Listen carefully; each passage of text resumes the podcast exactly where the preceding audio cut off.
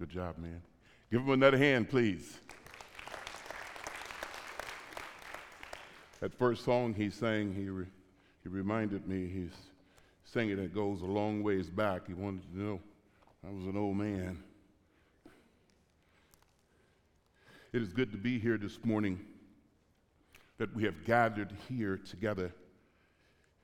And I remember back in the day, we had the song that said, Let the redeemed of the Lord say so, for we are the redeemed of God. We've been redeemed. And by the blood, the shedded blood on the cross, our sins are forgiven. And with his body, we, we're connected as we come together. And we're connected with his presence and his power. I recall Alan Jackson in the song he sang, again, one of those oldie but goodies. There's power. There's power. There's wonder working power in the blood of the Lamb. That's why we are here this morning. We get to come together in remembrance of what Jesus set forward for us. So I invite you this morning, as Paul said in Ephesians, that your heart, the eyes of your heart, are so enlightened. The privilege that we have as we come together. Turn with me, if you would, please, to 1 Corinthians chapter 10, verse 16 and 17.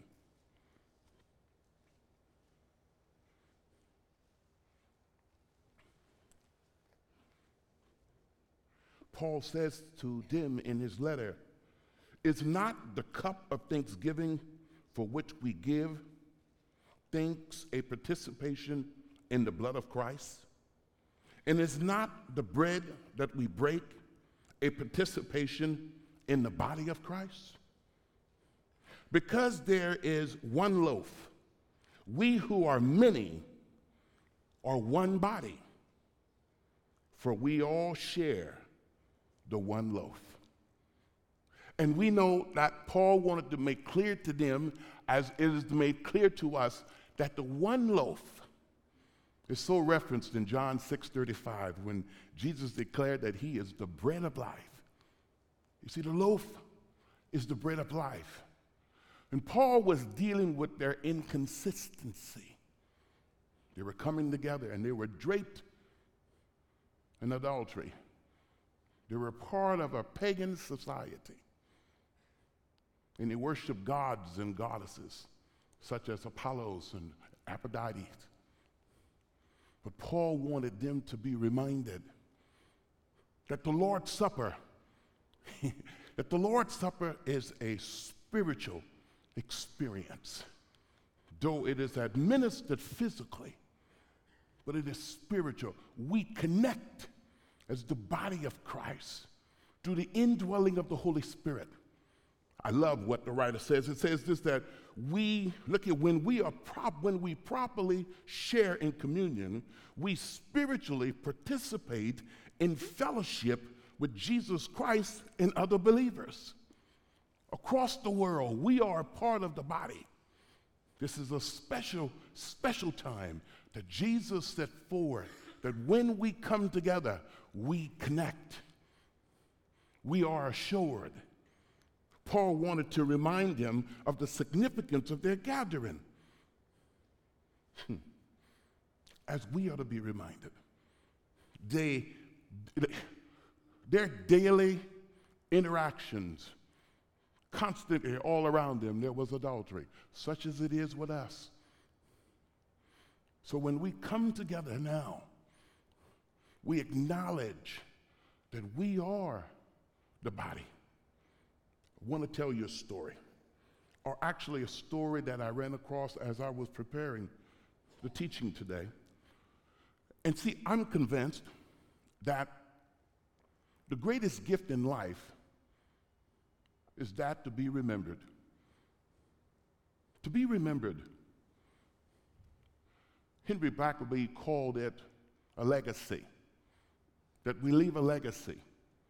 Each of us, as we move up into our years and as we look back, we want to have that association of that for which we have left in life that says we lived. But more than just physically, we lived for Christ, and spiritually, there are markers that we lived. This story I thought was very interesting and very apropos. Here's what it says When our two sons, when our two sons were little, they went to visit my grandmother, my grandfather. He was very old and his memory was failing. When they knocked on the door and asked to come in, he sent them away because he didn't remember who they were.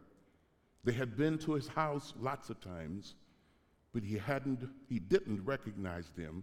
They were deeply hurt. Imagine what it would be like to be forgotten by your grandparents, your parents, or your children. It would certainly be very painful. We want to be remembered.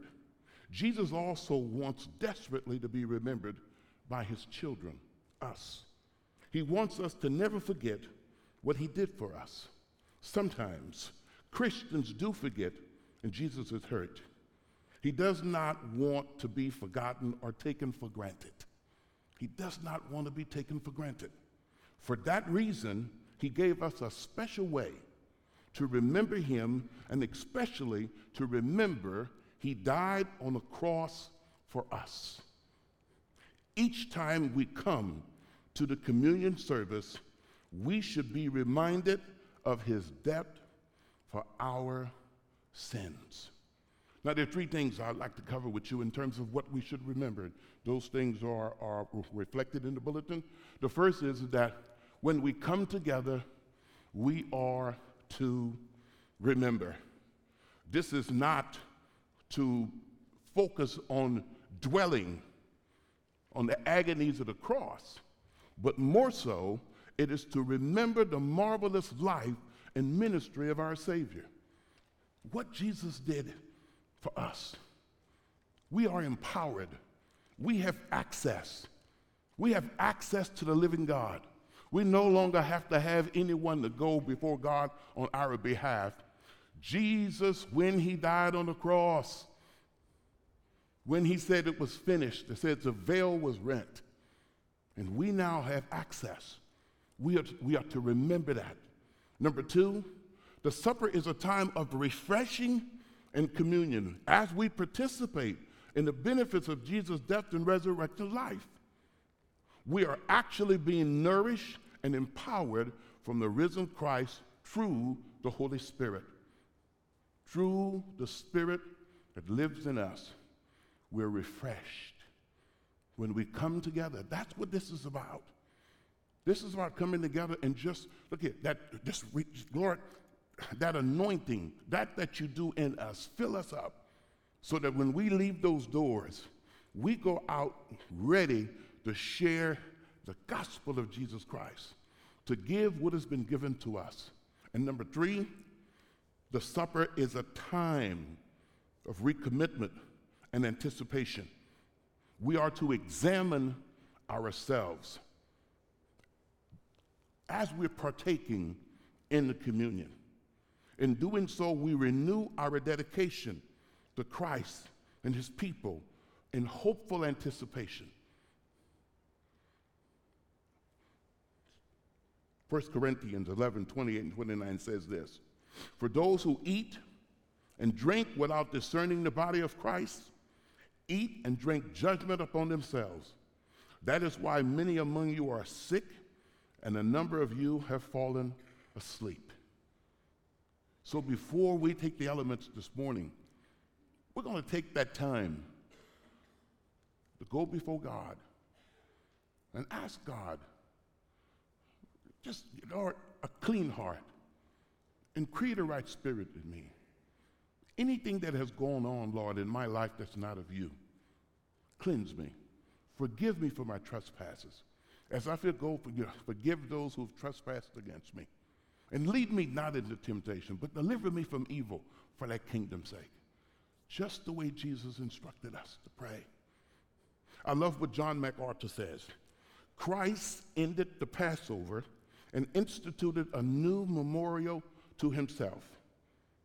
It would not look back to a lamb in Egypt as the symbol of God's redeeming love and power, but to the very Lamb of God. By the sacrificial shedding of his own blood, he took away the sins of the whole world. In that one meal, he both terminated the old and inaugurated the new. We have a new covenant, a better covenant, as it said, as it says in Hebrews. A new and better covenant. What the Lord has done for us, his people. Now I know we we we hear a lot the word symbolic and symbolism. And it is. It is. It, it, it is symbolic. But we need to be really careful because we take it so literally that sometimes we come in and we just go through the process. I want to remind you of something else that we do that is symbolic, but it's connected to what goes on in the spirit baptism. We follow Christ's instructions. We follow his example, and we're baptized. But Mark 16 16 says this after you believe, be baptized, and you're saved. He connects the two. So it is with communion. Listen to what Jesus says in John 6 54. Whosoever eat my flesh and drink my blood has eternal life, and will I will raise them up at the last day. Yeah, you know what? That's very symbolic. But it has spiritual connotations. In my opinion, and I wrote this out, I asked the Lord, the Lord, give me something that I can say to them that would be reflective of the fact that though it happens physically, it represents spiritual movement within us. Baptism and communion, though both are symbolic in nature, they denote a position of reconciliation between man and Jehovah God and the transformation of the believer from death to eternal life, to eternal life. See, Jesus desires that we connect with Him deeply, deeply, intimately. He says, Seek me and you will find me. Knock and the door shall be open. Ask and it shall be given unto you. So He wants us to connect with Him. That's what this is about when we come. To remember, to remember what this means. Hmm. Just as the living Father sent me, and I live because of the Father, so the one who feeds on me will live because of me. That's John 6:57. After Jesus says, "Eat and drink of me," he says, "Just like I live in the Father, you will live in me." That's what it is. He wants us to connect with him deeply. I went to Pastor and I said, Pastor, help me articulate this position when Jesus says, Eat of his body and drink of my blood. And the two of us conferred for a while and we concluded that what he was focusing on is to deeply engage him. So, though it's symbolic, it's symbolic of on the outside of what has occurred in the inside. The Old Testament sacrifices, when they would do them, covered their sins. But in the New Testament, our sins are removed. That's what we come today to celebrate. Our sins are removed.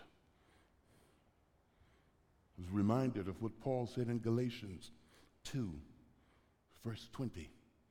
He says, I have been crucified with Christ, and I no longer live, but Christ lives in me. The life I now live in the body, I live by faith in the Son of God who loved me and gave himself for me. He died for me. So this is special. This radiates from heaven because the Spirit of God, representing Jesus and the Father, lives inside of us. And we invited him here among us that we will do what Jesus told us to do in remembrance of him. Amen? Now, I know some of you were prepared for me to preach for about an hour and a half. I'm sure Art was over there. It's good to say I'm going to hit that trap door if he goes beyond that. But I've asked the Lord to help me. And guess what? To some degree, I'm finished. But here's what I believe what the Lord has set forth before us will continue to radiate in us, in our hearts, in our minds, in our spirits forevermore. So you may be here today and you may not have him as your Lord and Savior. Or you may be looking for a place to come and worship, and you know you just happened to be here today. Well, you didn't just happen to be here. You're here because God would have you to be here. So I'm going to pray in a moment, and if that's you and you're looking for a place to come and to worship, I could not think of a better place than First Baptist Church of Leesburg. Bow with me now as we pray. But if that's you and you want to come forth, please, please, this is the time. Father, we thank you.